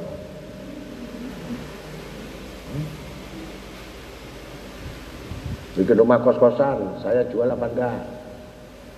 Kan jual saya rumah kos. Nih, nanti jadi tak jual. Siapa yang mau kos-kosan? Kayak bangun, ini langsung wah, ya. Bisnis. Elap. Bisnis tipis. Enggak masalah, yang penting bisnis. Wiritan tok soleh duit. Oleh Bib.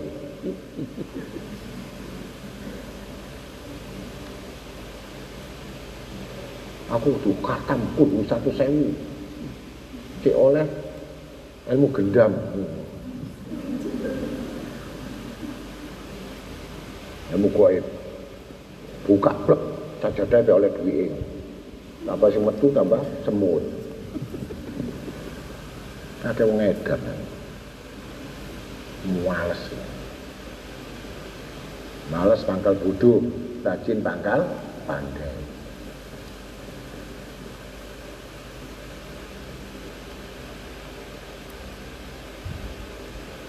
Katanya Rido.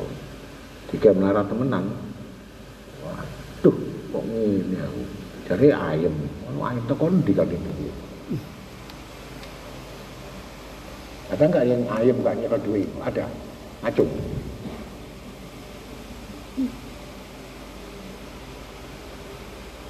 Kepetuk wong isin.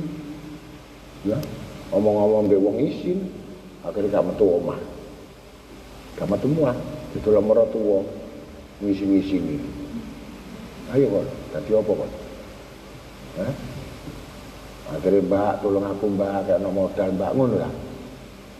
Lanang oh. Rungono.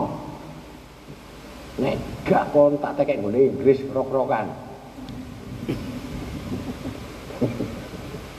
Ini kau terambil ya. Lha wong Inggris sak rok-rokan ta. Wong lanang kok model ngono. Dan saya paling benci itu ngaji males, nyambut gawe males, pengen sugi. Tiba ngenteni warisan.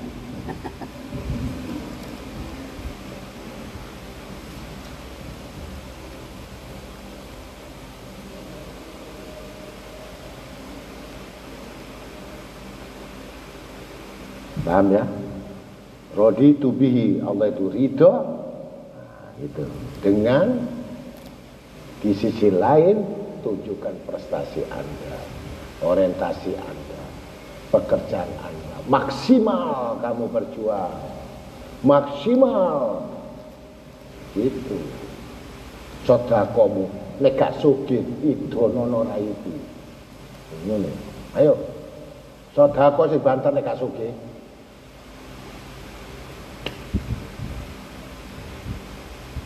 Pendel itu wes.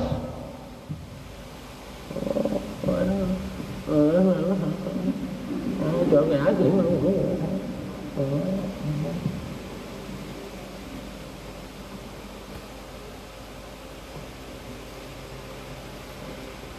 wedi melarat.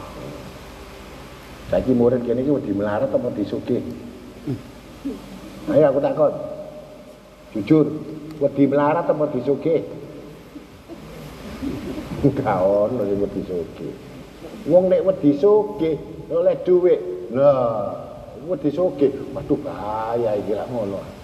Wedi sugih. Oleh 100 juta, kekno 110 juta.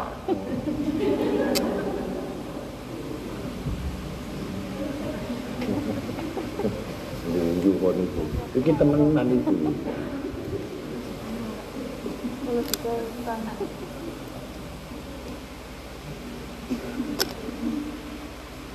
gak ngenyek ngono. Tak delok. Ngene jalur surga. Komersi. Mlebu ngene masjid. Go koin. Ditutupi maneh. Mersi sing anyar. Ngumbang ngene masjid. Surga. Sing numpak sepeda tukang becak. Mari becak oleh 500 sewu. Iya anak bangun ini. Alhamdulillah rezeki. Mudah-mudahan ini menjadi saya suka. 500 durung oleh apa-apa. Sarungnya di gawe adus atau ada kedilan nyemplung oleh masjid rahmat. Wah. Tet 500 sewu lho, sampean tukang becak kan. Nggih. Niki tabungan kula. Sing liyane boten. Oh. Tukang becak wali. Yo. Tukang becak wani 500 sewu sing nggo mersi klotak. Ya opo iki? Budok teman. kan biar mersi budok ta bener to. Anjing.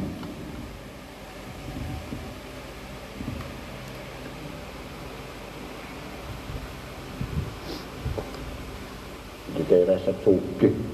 Kok wangel. Eh? Sing angel iki sapa? Kun, sing angel iku sapa? Awake apa Gusti Allah sing angel?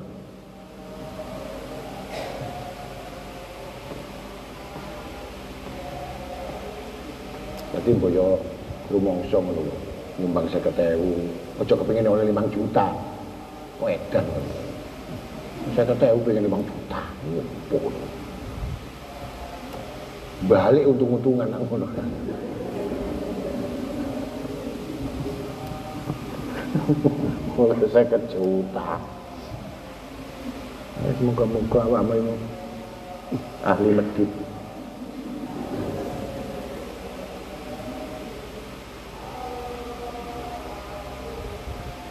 Iya, medit waduh, dibenci Allah, dibenci Rasul, dibenci malaikat, dibenci surga, dibenci wali, dibenci malaikat, wali, dibenci yang medit itu.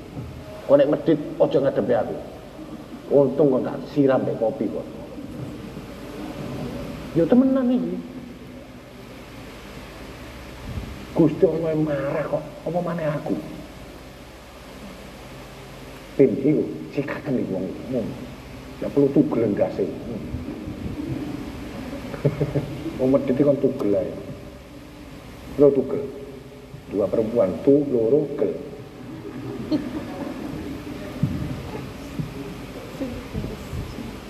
Jadi ridhonya Allah Ta'ala diletakkan kepada orang-orang yang longgar. Jadi hatinya longgar, hatinya jembar, pikirannya longgar, luas sekali hatinya.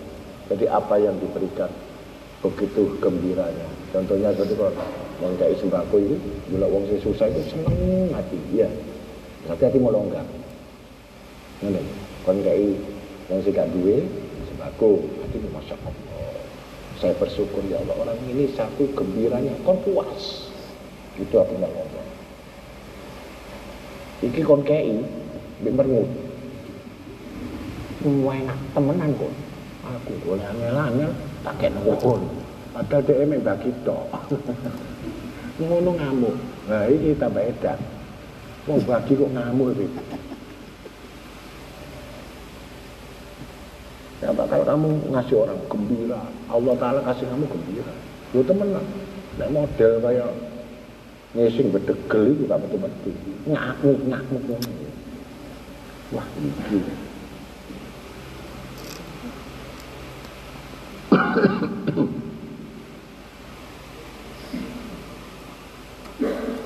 kan ana sing kayak iku abot. Ana ta? Ana sing kayak iku. Emang aja aja aja ana ya ta.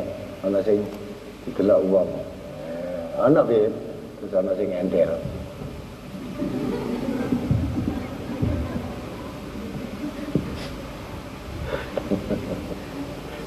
Ana sing bungkusnya kuwede gitu ya. Akhirnya delok murid macam-macam. Astagfirullah, ini jalur surga. Astagfirullah. Ngono ya.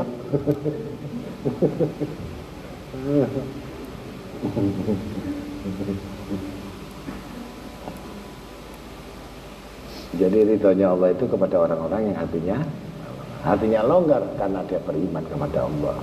Jadi bukan Islam. Kalau Islam zakat, tapi medit. Nek wong iman lobok. Hmm?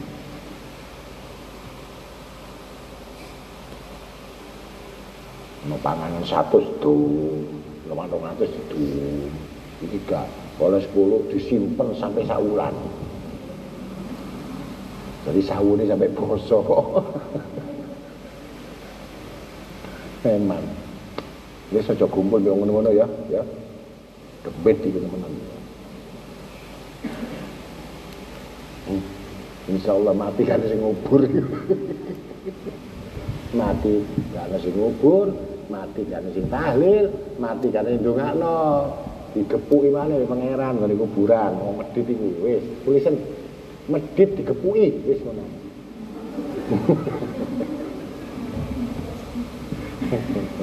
Wis cocok moron aku, temenan ya. Medit kumpulan. Lho aku gak doyan lho, wong gak duwe nek gak duwe temenan. Lho temenan gak masalah. Aku paling benci duwe tapi medit lho. Tuku klambi 500.000 wani. Kayak guru saya ketemu mikir, orang ajar wong iki. Iya. Eh, kon tuku klambi 500.000 sanggup enggak? Sanggup.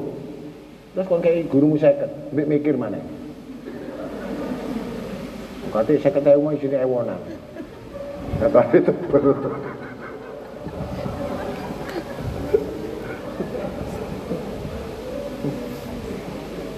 Ini sudah buka ini apa? Eling-eling, ya. Betul aku dulu kon ini tak intip dompetmu ngono gak. Atimu iki longgar apa gak ngono.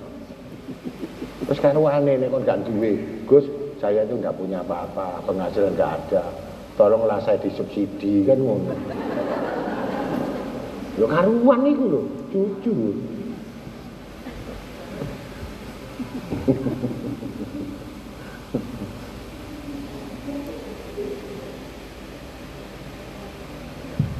Orang seberapa?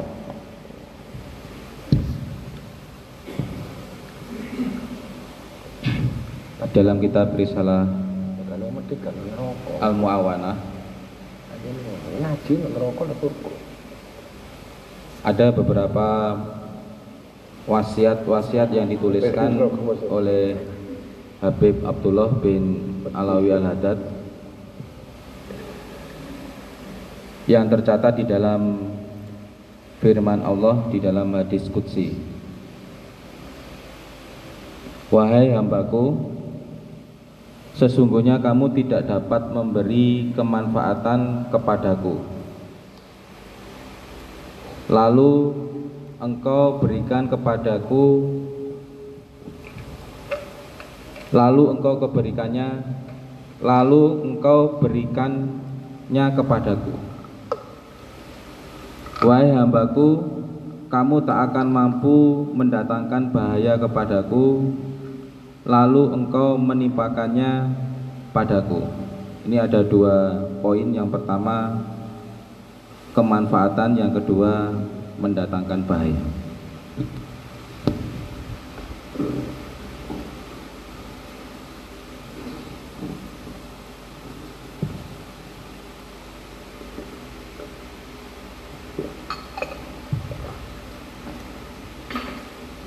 Ini bahasanya sebenarnya sedekah. Kau habiskan hartamu tidak mengurangi kerajaanku. Kau simpan hartamu tidak kamu keluari tidak juga menghilangkan kekuasaanku. Karena aku Allah. Sifatnya adalah reaksi. Engkau hambaku aksi. Sesuatu hukum sebab akibat. Tanpa ada aksi bagaimana ada reaksi? Bagaimana orang yang tidak berdoa diberikan sedangkan orang yang berdoa saja ditangguhkan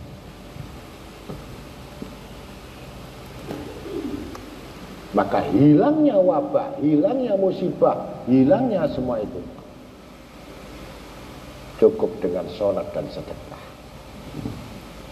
Banyaknya manusia yang dikubur menyesal karena tidak pernah sedekah. Kenapa tidak sholat? Karena yang sedekah ini adalah orang yang punya sholat yang kusuk. Kalau dia tidak kusuk, dia oleh sedekah adalah pemberian Allah hatinya yang longgar. Itu pemberian Allah. Sholatnya kusuk, Qurannya kusuk, dikirnya kusuk. Medit bukan golongan orang yang dapat hadiah dari Allah. Iman tidak punya. Orang medit itu tidak punya iman. Please jawab. Siapa yang tahu? Kalau orang iman percaya pasti janji Allah. Kalau kamu tahu janji Allah, kamu tahu balasan Allah. Setiap hari kamu akan bersedekah. Ya. Karena kamu tidak tahu, nunggu oleh ceperan di harus sodako.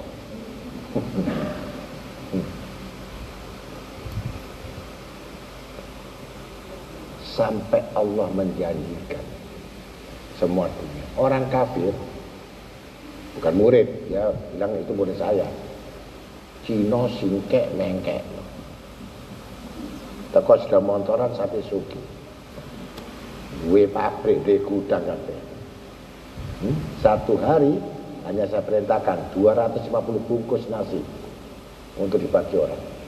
Saya tanya melarat atau tidak satu hari jadi di sini kalah 160 250 itu pun pesan sama paru-paru.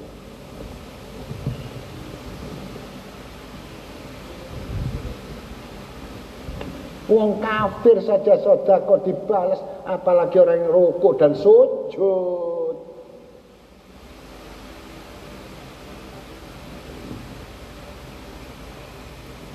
Iman ini penting. Bukan sembahyang itu penting. Itu wajib yang lebih penting khairun nas anfa'um nas.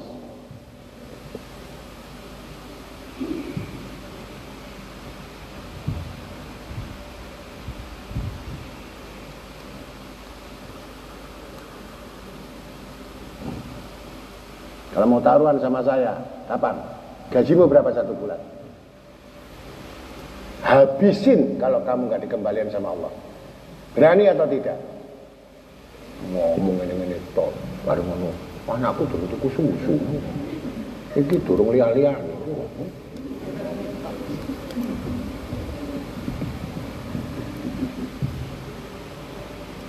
Apakah Allah pernah mengingkari janji?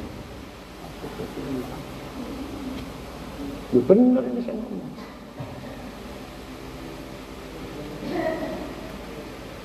Kibian koncone dhek Aja takon, Pak Yanto ya. Pak Yanto sampean kok sugih ngono nggih. Sampeyan duwe pabrik ngene ngene ngene gampang. Kon sanggup tak uruki sugih. Kon sak wulan bayarmu piro? 2 juta setengah. Kekno kabeh, jadi ngono. Sugih kok koyo aku jadi ngono. Wah, juta setengah. Pun ku nang warung tunggu bayar.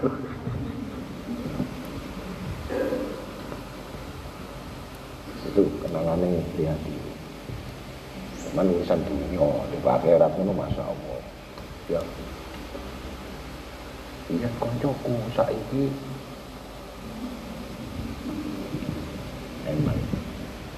Urusan dunia di orang kafir sendiri membelanjakan dibalas sama Allah. Apalagi kamu yang ngaji apalagi kamu yang percaya apalagi kamu meyakini bahkan surga pun akan dibuka semua pintu. Bahkan dia ahli sodako ini dia akan menyeberangi siratul mustaqim dengan secepat halilintar nggak melewati rambut mana. Itu ahli sodako.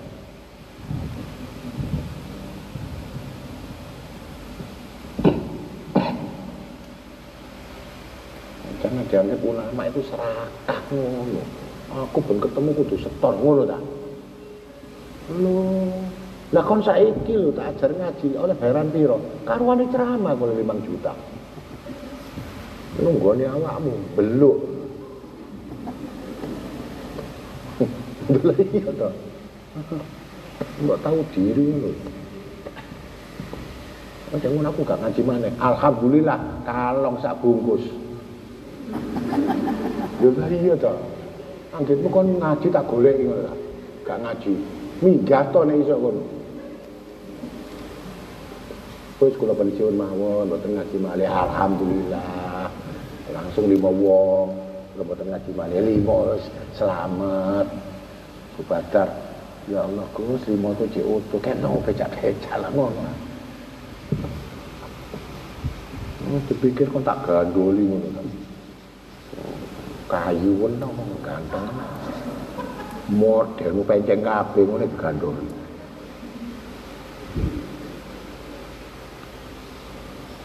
Nah, masih takono.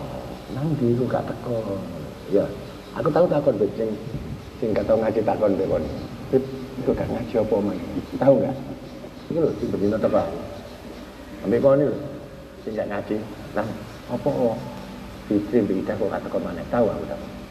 Nek iso mules saya kayak ngaji terus. Ayo tunggu, mudah-mudahan aku istiqomah ngono ya.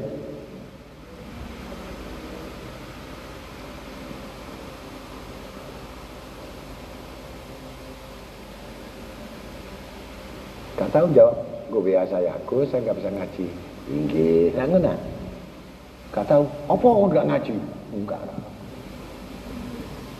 Paling jawabannya, inggih, karena saya repot, deh kan ngono. Ya, kena repot terus suwi perot.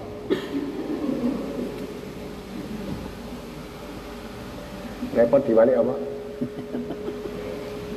Repot diwalik apa?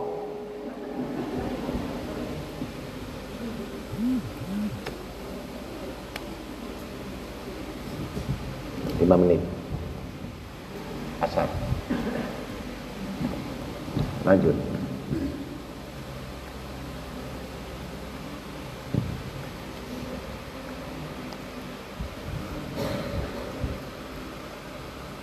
Itu paling dari berarti gue saya ke Semarang ya saya ke ke Pasuruan ngono tuh alasannya kayak kan sini alian ya. terus aku nyawa Dia ngomong, oh, jok dimun, oh, no. Saya mau ke Singapura, eh, tidak. Saya mau ke Bangkok. Eh. Tapi aku gak enak buru ini, oleh-oleh ya.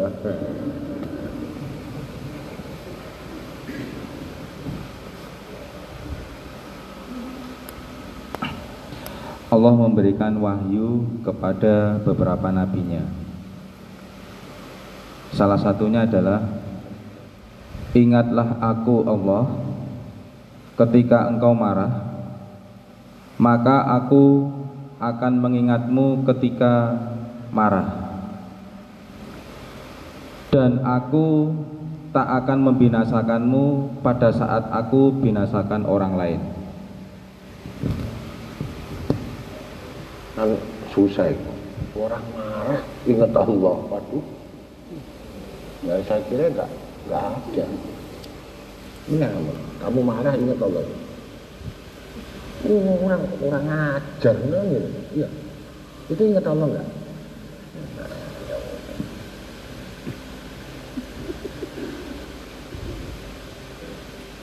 Orang yang takwa, orang yang beriman, begitu kuatnya marah, begitu cepat meredamnya. Itu tanda-tanda orang beriman. Marahnya begitu cepat, langsung padam dan cepat. Itu orang beriman. Kalau marah terus dibina menjadi dendam. Itulah adalah marahnya orang bodoh. Loh, kalau kemarah itu timbul apa? Sakit hati. Sakit hati timbul apa? Dendam. Oh ya salamat. Ojo ngomong, buka kitab Ampikul Khobirin.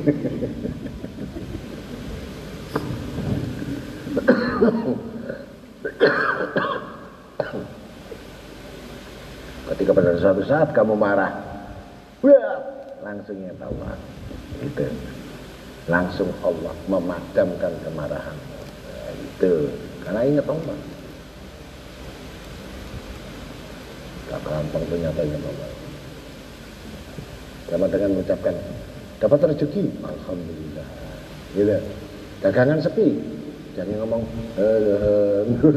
itu kok wangil. ada. Dagangan sepi ngomong alhamdulillah ada. Dia keluar, dia ngomong alhamdulillah. Jero. Mati aku.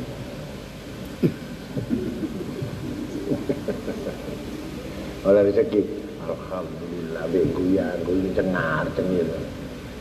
Begitu sepi. Gimana kakak kamu? Alhamdulillah be ngenceng.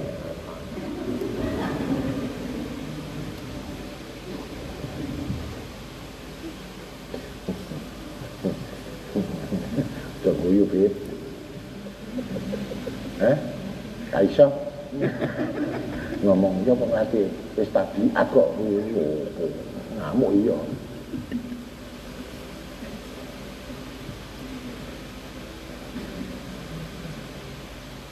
Hmm. Marah, teki Ya akhirnya diempet kabeh. Wuh, teki soalnya. Siswi dadi pleki.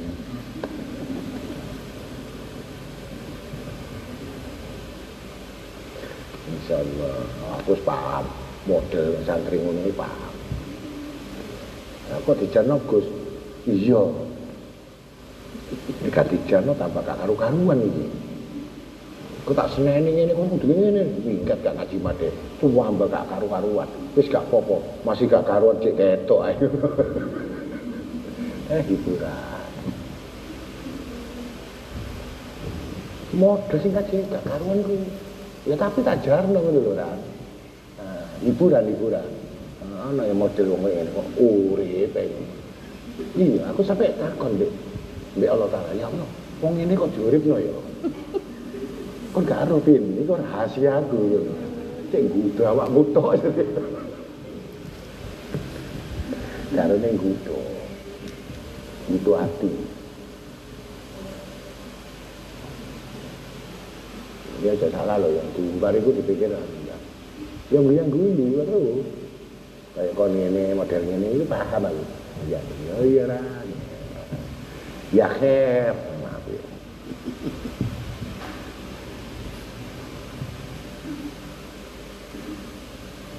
Karena orang tunggu nih. Ya mudah-mudahan kan ada doa. Allahumma lama-lama baik. Aduh. Ya ya Pi. Allahumma lama-lama baik Allah.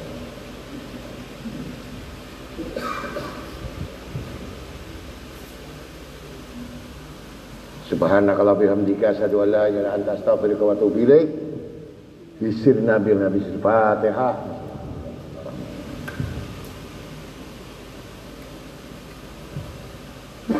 يا ربنا ضربنا. بأننا ضربنا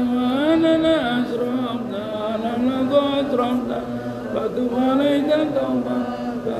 كل لنا واغفر لوالدينا ربي ومولدينا الآل والإخوان والسائر وكل ذي محبة أو جيرة أو صحبة والمسلمين أجمعين. رب عصمة فضلا وجودا منا لا باكتساب منا بالمصطفى الرسول نهض بكل سول صلى وسلم ربي عليه عند الحق وآله وصحبه عداد طاسس والحمد لله بالبد والتناهي. سبحان ربك رب العزة عما يصفون. Mikus.